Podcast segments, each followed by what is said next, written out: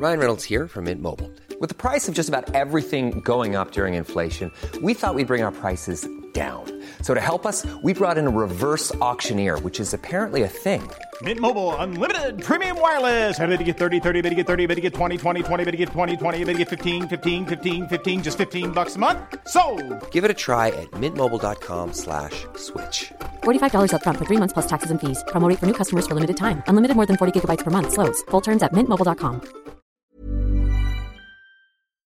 Bonjour à toutes et à tous, bienvenue dans ce Morning Moon, on est le mercredi 20 avril, il est 6h40, je refais le podcast parce que ce matin je me suis un peu planté, oui j'étais en direct live sur, euh, euh, Twitch et ça m'a un petit peu perturbé, on reprend les bonnes choses, je disais donc que nous allons euh, refaire dès la semaine prochaine, on fera ensemble un planning régulier pour savoir où me trouver, comme me trouver, pour faire des rendez-vous plus réguliers le matin ou le soir et ou le soir pour continuer à partager ensemble, que ce soit en mode détente, que ce soit pour aussi partager euh, certains éléments, comme on avait fait d'ailleurs il y a 2-3 semaines avec, euh, vous savez, Step NGMT, notamment sur les cryptos.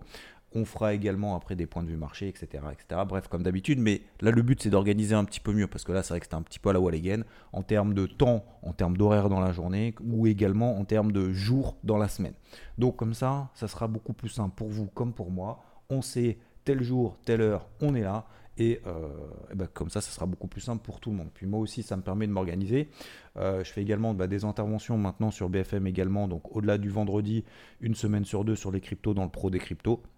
Avec, euh, avec Asher également avec euh, euh, ceux qui portent, euh, que ce soit Claire ou que ce soit Alexandre, bon bref, peu importe. Mais on se retrouve également tous les mardis, vous avez peut-être vu hier, 16h30, 16h35 sur BFM pour faire un petit point sur les, cryptos en 5 minutes. Donc c'est vrai qu'en 5 minutes, c'est pas forcément évident de synthétiser, mais c'est un exercice qui me plaît bien.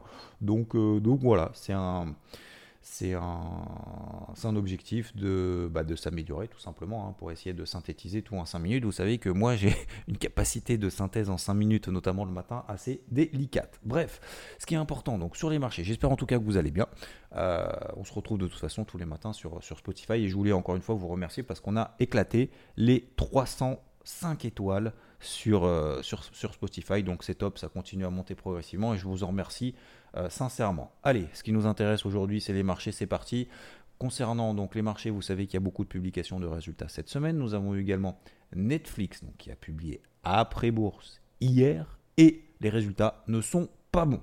Moins 25% sur l'action. C'est violent, c'est énorme, c'est euh, terrible. Un quart de sa valeur qui s'est envolé. Pourquoi? Parce que le nombre de ses, abon- de ses abonnés a baissé. Euh, on a sur Netflix 200 000 abonnés de moins, alors que Netflix avait indiqué s'attendre à voir le nombre de ses abonnés augmenter. Donc là, on a une diminution de 200 000 abonnés. Au premier trimestre, Netflix avait annoncé prévoir une augmentation de ses abonnés de 2,5 millions. On a eu une perte de 200 000 abonnés. Aujourd'hui, en plus de ça, Netflix a dit, eh ben, finalement, au deuxième trimestre, est-ce que ça va être mieux ou pas? Non. Perte 2 millions d'abonnés supplémentaires. Donc, c'est quand même violent. Euh, le service Netflix s'est fermé en Russie. Perte 700 000 abonnés. Donc déjà, ça, bien évidemment, ça, ça freine, etc., etc. Donc là, tout de suite, on a une reconsidération absolument violente de euh, bah, tout simplement des, investisseurs, des opérateurs sur, euh, sur Netflix. Donc c'est assez violent. C'était quand même pas terrible depuis euh, le début de l'année. hein. Vous savez, bah, après les confinements, après tout ça, bon, je pense qu'on a fait un peu le tour des séries. On a un peu marre de regarder la télé le matin et le soir. Donc voilà ce qui est en train de se passer là-dessus. Alors, est-ce que ça a un impact sur le marché? Non. Euh, pas plus que ça pour le moment en tout cas. On a des indices américains qui tiennent bien, etc. J'y reviens d'ailleurs tout de suite. Alors globalement, la situation, avant de parler un petit peu plus concrètement des marchés, euh, vous connaissez moi mon sentiment depuis maintenant deux semaines. Je vous l'ai expliqué, je pense noir sur blanc. A priori, vous l'avez compris. C'est en gros, il y a deux semaines, ok, les marchés avaient repris 15% en Europe, 7%, 8% aux États-Unis. L'élastique pour moi était tendu. D'accord? Ça, c'est la première chose. Deuxième chose, est-ce que les marchés vont se replier ou pas? Oui, moi je pense que les marchés vont se replier de 4-5% parce que l'élastique est tendu haut, il n'y a pas de raison qu'on aille direct sur les ATH, sur les records historiques, donc on va reperdre 4-5%. Et là, un repli, vous vous souvenez, hein, un repli de 4-5%, là, à la limite, ça m'intéresserait de repayer. Eh bien, qu'est-ce que j'ai fait sur les indices américains hier et avant-hier? Eh bien, j'ai cherché des signaux d'achat sur les indices américains. Je suis conforme, je suis droit dans mes baskets, je suis conforme à mes plans. Je suis mon plan finalement qui est relativement simple a priori. Euh, et puis bah, ça a bien réagi hier. Alors lundi, ça n'a rien donné puisque j'ai payé notamment l'indice Nasdaq. Et puis euh, j'avais des objectifs, des premiers objectifs assez ambitieux. Ils n'ont pas été atteints. Puis derrière, j'étais sorti au cours d'entrée. Bon bah voilà, un coup pour rien lundi. Hein, malgré le fait que ce soit férié, j'étais quand même présent devant les écrans. Je vous envoyais des notifications également sur IVT. Et, euh, et puis hier, bah, qu'est-ce qui s'est passé Mon plan? Et eh ben la même chose finalement. Bah, on est toujours sur les zones daily. J'attends des signaux positifs H4. J'ai des signaux positifs H4, je vais suivre le Nasdaq, le SP500 et le Dow Jones. Si l'un des trois donne le signal en premier, eh ben j'y vais. Donc qu'est-ce qui s'est passé? C'est que en fait, j'ai mis des zones d'alerte, comme vous le savez, sur, euh, sur les différents indices, notamment les indices américains, au-dessus de la tête. Voilà, je me suis fixé sur du H4 et sur de l'horaire. J'ai déterminé tout simplement des petites phases, des petites phases de range un petit peu partout à droite et à gauche. On est surtout sur tous les indices sur ces zones clés. Je détermine des zones au-delà desquelles j'estime que c'est intéressant de payer. Et là où j'aurai un départ, bah par exemple le Dow Jones qui est passé au-dessus des 34 560. Ok, là, à partir de là, éventuellement, ça commence à m'intéresser pour aller chercher les prochains niveaux. Et puis finalement, qu'est-ce qui s'est passé Exactement comme prévu? Et notamment ce gros objectif, comme certains l'ont vu. Deuxième objectif, 35 000 sur le Dow Jones. On a fait au plus haut de la, soirée, donc hier soir, on a fait 35 002. Voilà. Et euh, donc ça, c'était. Oh, je suis sorti un petit peu en dessous, mais peu importe. Exactement la même chose sur l'indice SP500. On a des phases, des petites phases de latérisation. Tant mieux. Moi, ça m'arrange parce que derrière, finalement, ça me donne des zones de résistance. 4420 sur le SP500. On passe au-dessus des 4420. C'est un plafond de verre qu'on a notamment en horaire. Si on passe là au-dessus, j'estime que ça proposera, derrière, ça provoquera plutôt une réaction positive du marché. Et finalement, c'est exactement ce qu'on a eu et derrière, on a fait les deux objectifs. Donc, pour celles et ceux qui m'ont suivi, bah, bravo. Et tant mieux, vous l'avez compris, repli de, repli de 4-5% sur l'ensemble des indices. Je pense que tout simplement, on va continuer dans des grosses phases de range, que ce soit sur les indices américains, que ce soit sur les indices européens. Je fais une petite parenthèse notamment sur les indices européens. Les indices européens sont beaucoup plus faibles que les indices américains. On est dans des grosses phases de range sur le CAC entre 6004 et allez, à la louche 6006, 6630 exactement. Entre 6004 et 6630 sur le CAC, il ne se passe rien, il n'y a rien à faire. Dans des phases comme ça de consolidation latérale en horaire où ça monte un peu, ça baisse un peu, si c'est pour prendre un risque de 50 points pour en espérer en gagner 30, moi, ça m'intéresse pas. Donc, je préfère rester en retrait pour le moment des indices européens. Le CAC dans un petit range, le DAX dans un petit range. On a des résistances, sous des supports sous les pieds, pardon, des supports sous les pieds. Donc ça, c'est tant mieux. Ça pourrait bien évidemment après tenir un petit peu tout ça. Moi, je vous avais donné mon objectif sur le DAX, notamment 13 008, 13 004 à peu près à la louche. Euh, allez, on va dire plutôt idéalement 13 006, 13 004. Là, ça m'intéresserait de payer. Là, pour le moment, ça tient un petit peu plus au-dessus. Ça m'intéresse pas plus que ça. D'accord? Ça, c'est la première chose. Parenthèse fermée, je reviens sur les indices américains.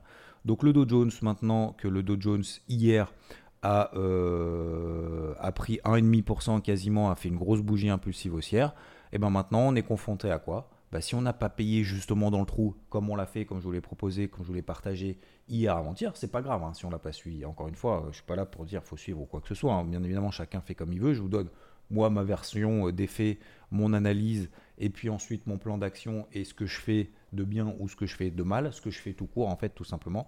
Et après chacun fait comme il veut bien évidemment. Mais euh, globalement, moi, pour moi mon idée c'était tout simplement de se dire ok 4-5% de repli, on va continuer dans des grosses phases de range en haut et en bas sans vraiment de flux parce que vous connaissez toujours les thématiques, hein.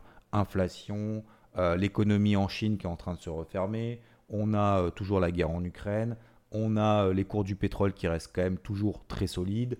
Euh, les, euh, les resserrements monétaires des politiques des banques centrales, puisque début mai, la Fed va resserrer les boulons de 50 points de base sur ses taux directeurs, etc. etc. Donc ça, forcément, c'est pas a priori super propice à ce qu'on aille sur les records historiques là tout de suite. Ça, c'est la première chose. La deuxième chose, est-ce que c'est une raison pour s'effondrer plus que ça, alors qu'on a tenu quand même considérablement bien par rapport à ce qui se passe notamment en Ukraine, etc.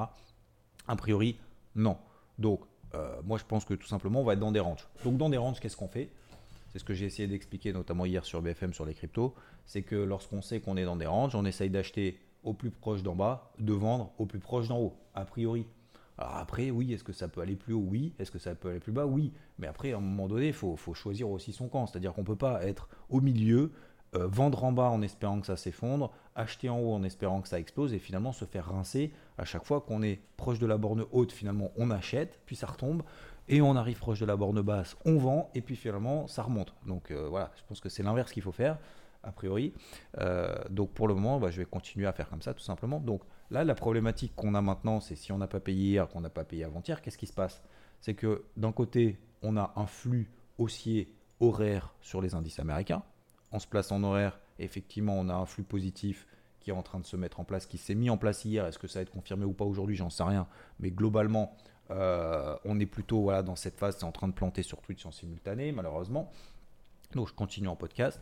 Euh, donc malheureusement, c'est, on ne peut pas forcément le savoir. Donc euh, aujourd'hui, pour moi, on est coincé. C'est-à-dire que si on n'a pas payé hier et qu'on n'a pas pris les points qu'il fallait prendre hier dans le trou, c'est que là aujourd'hui, on est coincé entre cette dynamique haussière horaire et euh, cette, finalement ces, zones de résistance qu'on a maintenant au daily au-dessus de la tête dans cette situation de range. Donc pour moi, aujourd'hui, fallait payer lundi tenté de le faire, ça n'a pas fonctionné. Mardi, persévérance, parce que pour le moment, bah, le plan n'est pas invalidé et que c'est en train de se reconfirmer exactement au même endroit, au même niveau sur l'ensemble des indices américains et en tout cas les plus forts. Donc euh, c'est là qu'il fallait y aller. Là maintenant, pour moi aujourd'hui, c'est phase d'observation au moins jusqu'à l'ouverture de Wall Street. Donc à partir jusqu'à 15h30, euh, probablement je ferai rien à partir de 15h, 15h30, là je vais commencer à voir un petit peu où est-ce qu'on en est sur les indices américains. Et là à ce moment-là, ça m'intéressera de le faire. Alors je ne parle pas des indices de plan sur les indices européens, vous l'avez remarqué. Pourquoi Je vous l'ai expliqué juste avant.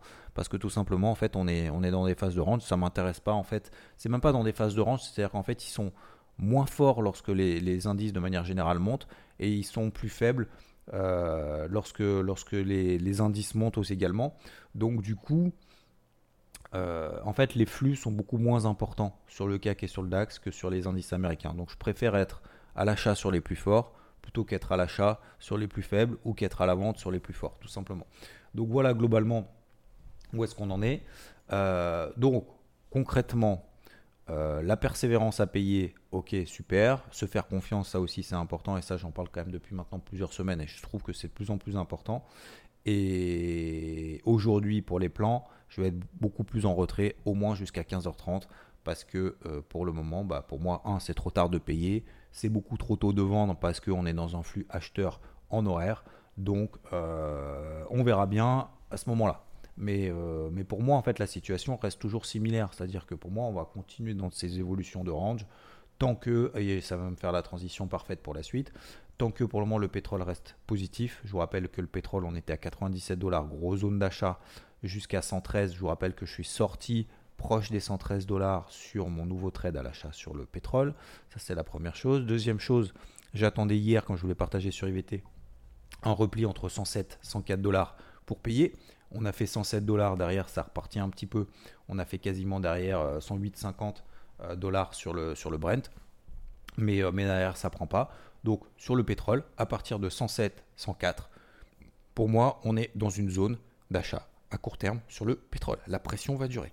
Gros zone d'achat 97 dollars, zone d'achat intermédiaire 104, 107 dollars à peu près autour de cette zone-là. Si j'ai des signaux positifs H4, pour moi la pression haussière va continuer. Donc voilà pour le, pétrole. Euh, L'or, l'argent. Ah tiens, moi ça me fait plaisir de regarder ça. Parce que hier, comme je vous le disais hier avant-hier, l'argent, l'or, j'ai loupé la hausse. Vous avez vu que, et je vous l'avais dit, si je rentre là maintenant sur l'or 1981-2000, je vois pas de raison particulière à ce que tout s'envole. Plus. Donc j'ai loupé le move, j'ai loupé le point d'entrée, je rentre pas en mode FOMO. Vous avez vu ce qui s'est passé hier sur l'or, l'argent? Eh ben, Ils se sont effondrés. On a perdu euh, sur euh, l'or, on a perdu 1,5%, c'est énorme, hein, c'est beaucoup. 1,5% hein. sur l'or, c'est beaucoup. On a perdu quasiment 3% sur l'argent. Donc vous voyez, c'est QFD. C'est-à-dire que, 1, il faut se faire confiance sur les plans qu'on a déterminés où le marché nous donne des signaux positifs, enfin positifs qui vont dans notre sens en tout cas, ça peut être des signaux positifs ou négatifs, peu importe si on est à l'achat ou à la vente, mais des signaux qui vont dans notre plan. Euh, faut y aller, faut se faire confiance, tant que c'est pas invalidé.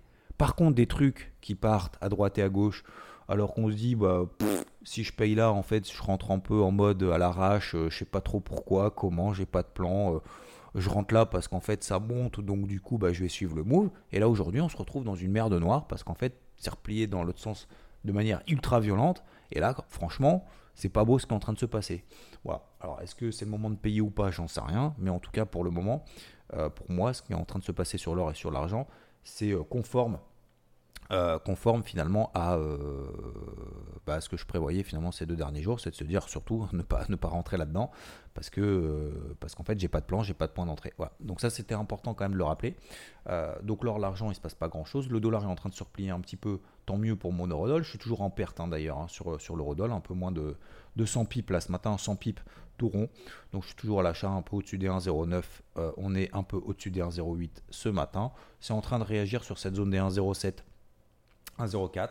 Donc, euh, donc pour le moment, je suis toujours à l'achat, je ne prends pas de position renfort, mais je m'autorise une deuxième, voire une troisième position dans cette, sur cette grosse zone mensuelle des 1,04, 1,07 dollars sur l'euro. Euh, le gaz, c'est en train de se retomber, retomber un petit peu. En fait, j'ai l'impression globalement, en fait, c'est en train de se calmer. C'est en train de se calmer sur le pétrole, sur le gaz, sur le dollar également. Euh, c'est en train de se calmer sur l'or, l'argent. Donc moi je trouve que bah, globalement c'est plutôt favorable en fait à une stabilisation de manière générale sur les indices. Voilà globalement. Ok, donc je vais continuer dans ce sens-là. Et sur les cryptos, bah ah, j'ai envie de dire, euh, c'est tous les jours la même chose, quoi. C'est-à-dire qu'en fait, euh, bah, 40 000 dollars, 39 000, 40 000, c'est une zone de support intermédiaire sur le Bitcoin. On a 40, voilà, 42, 42 500, on commence à avoir des moyennes mobiles journalières qui sont baissières au-dessus de la tête. Donc là, on est plutôt sur des zones d'allègement. Euh, idem donc sur l'Ethereum, sur la capitalisation totale, c'est exactement la même chose. C'est-à-dire qu'en gros, on est revenu, comme je le disais hier, j'utilisais l'image sur BFM hier à 16h30, l'image d'un ring. En fait, pour moi, les ranges, c'est des rings. C'est-à-dire que les bornes, bornes hautes et bornes basses des ranges, c'est l'équivalent des filets qu'on a autour des rings. Euh, quand vous faites de la boxe, je ne suis absolument pas un spécialiste du tout, ni un ni un, passionné de ça, mais euh, globalement, ça me fait penser à cette image-là et de se dire, ok, on arrive proche des bordures. Voilà, c'est euh, c'est un peu élastique, mais par contre, euh, le retour, c'est milieu de ring, il est, il est beaucoup plus rapide. Et en fait, c'est pour moi, c'est exactement ce qui est en train de se passer sur les cryptos. C'est qu'on est dans des grosses phases de range, ça bave un petit peu au-dessus, un petit peu en dessous, on s'écarte un petit peu des, bordures, et puis, et puis finalement, on revient au milieu de ring beaucoup plus violemment que ce qu'on est sorti. Donc, ça veut dire quoi? Bah, ça veut dire tout simplement on est dans des grosses phases de range. Donc lorsqu'on arrive proche des bornes hautes, c'est plutôt là qu'on allège pour pouvoir faire du cash. Le cash, il sert à quoi? Il sert que quand ça se replie de 5, 6, 10, 15% et que tout le monde est en train de paniquer comme lundi, euh, dimanche soir, lundi matin, je l'ai vu partout un peu à droite et à gauche. Bah, quand tout le monde est en train de paniquer, c'est là qu'on fait nos courses. Et quand on fait nos courses à ce moment-là, et que derrière le Bitcoin prend 10%, eh ben on allège encore à 10%, à plus 10, et puis on recommence. Si jamais le Bitcoin revient à 38, voire à 37 500, j'en sais rien, que tout le monde va dire Ah putain, ça y est, ça y est, cette fois c'est sûr, on va péter les 35 000, on va péter les 30, on va à 22. Euh, et ben à ce moment-là, en fait, on payera à 38, tranquillou, tranquillou bilou. Alors on sait pas si c'est le point bas ou pas. Hein. en fait, on, c'est pas qu'on s'en fout, c'est qu'en fait on n'en sait rien. Donc du coup, bah, vu qu'on est en range depuis le début de l'année, hein, ça fait quand même 4 mois, donc c'est quand même pas une nouveauté eh ben, on va plutôt essayer d'acheter plutôt en bas, euh, en tout cas pas très loin du bas, voilà, euh, à peu près à la louche. Hein. Et puis euh, finalement, bah, lorsqu'on arrive en haut, bah, on va essayer de revendre et d'alléger un petit peu. Alors effectivement, bah, on peut passer un petit peu au-dessus comme on l'a fait à la fin du mois de mars, passer à 46, 47, 48. Faut juste pas céder au mode FOMO, faut pas juste céder à ses émotions et de se dire ah bah ok, bah, je revends peut-être un petit peu plus tôt que le point haut, mais au moins je suis tranquille et que si jamais ça se replie sur les 40 000, bah moi je serai là les gars. Bah voilà. Bah, celui qui était là à 40 000, il est aujourd'hui à 41 500. Il allège un petit bout. Si on retourne à 44, il allège encore un petit bout. Et puis tranquillou. Et puis si jamais bah, ça explose, tant mieux. Il y aura toujours des positions long terme qui vont courir en fond de portefeuille ou en portefeuille tout simplement. Et puis si ça retombe à 38, et bah pendant tous les autres ils sont là, ah ouais, ça y est, le Bitcoin, moins 10, moins 15, qu'est-ce que, quelle perspective, on va à 35, 35, ça sera la zone support, etc., etc. Puis finalement, on va tenir les 38, on va repartir à 42, et puis etc., etc. Donc, Je pense qu'il faut continuer. Faut pas faire l'avion de chasse, c'est-à-dire ne pas tourner comme un avion H24, euh, acheter, vendre, acheter, vendre, euh, faut continuer à privilégier tout simplement bah, les cryptos les plus fortes. Alors c'est facile à dire, c'est difficile à faire. Euh, les fortes, il y a notamment NIR qui perd à 3%, qui est toujours sur ses plus hauts, mais c'est toujours pareil. NIR, par exemple, elle est en tendance haussière. On est sur la MM20 daily. On est au-dessus de la MM20 daily, au-dessus de la MM50 daily. Le but, c'est d'essayer de les, acheter sur repli. C'est pas de les acheter quand euh, ça explose. Parce que à chaque fois que ça explose, finalement, on voit très bien que les accélérations haussières, elles ont beaucoup de mal. Donc, euh, donc voilà pourquoi, en fait, il faut continuer tout simplement dans cette phase de range, d'être tranquillou, d'être patient. Je pense que le mot le plus important ce matin, c'est euh, notamment sur les cryptos, c'est la patience. Voilà essayer d'arrêter de se prendre la tête, d'essayer de deviner mieux que les autres. Qu'est-ce que ça va faire aujourd'hui? Le but, c'est pas de, de savoir ce que ça va faire aujourd'hui. Le but, euh, but c'est tout simplement bah, d'être, euh, d'être à l'aise finalement avec ses plans de trading, tout simplement. D'accord? Voilà, je vous embête pas plus. Je vous souhaite en tout cas une très belle journée. Merci. Euh, merci de m'avoir écouté. Aujourd'hui, très light d'un point de vue macro. Il y a toujours quelques publications d'entreprises ici et là. Vous l'avez compris, moi je vais être un petit peu out jusqu'à 15h, 15h30 très probablement.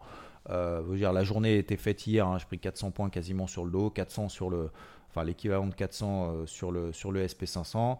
Euh, donc voilà, le, gros du job est fait. c'est pas aujourd'hui que maintenant, voilà, que, faut que je m'excite à l'achat ou que je m'excite à la vente. Encore une fois, on est face à, une tendance qui est plutôt neutre, un peu baissière sur les indices globalement.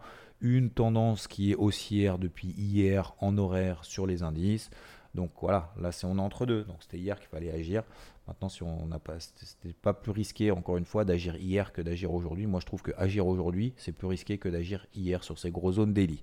Je vous souhaite une belle journée. Encore merci à vous et je vous dis à plus. Ciao. When you make decisions for your company, you look for the no-brainers. And if you have a lot of mailing to do, stamps.com is the ultimate no-brainer. It streamlines your processes to make your business more efficient, which makes you less busy. Mail checks, invoices, legal documents, and everything you need to keep your business running with Stamps.com. Seamlessly connect with every major marketplace and shopping cart. Schedule package pickups and see your cheapest and fastest shipping options from different carriers. With rates up to 89% off USPS and UPS rates. And with the Stamps.com mobile app you can take care of mailing and shipping wherever you are. Make the same no-brainer decision as over 1 million other businesses with stamps.com. Sign up with code program for a 4-week trial plus free postage and a free digital scale. No long-term commitments or contracts. That's stamps.com. Code program.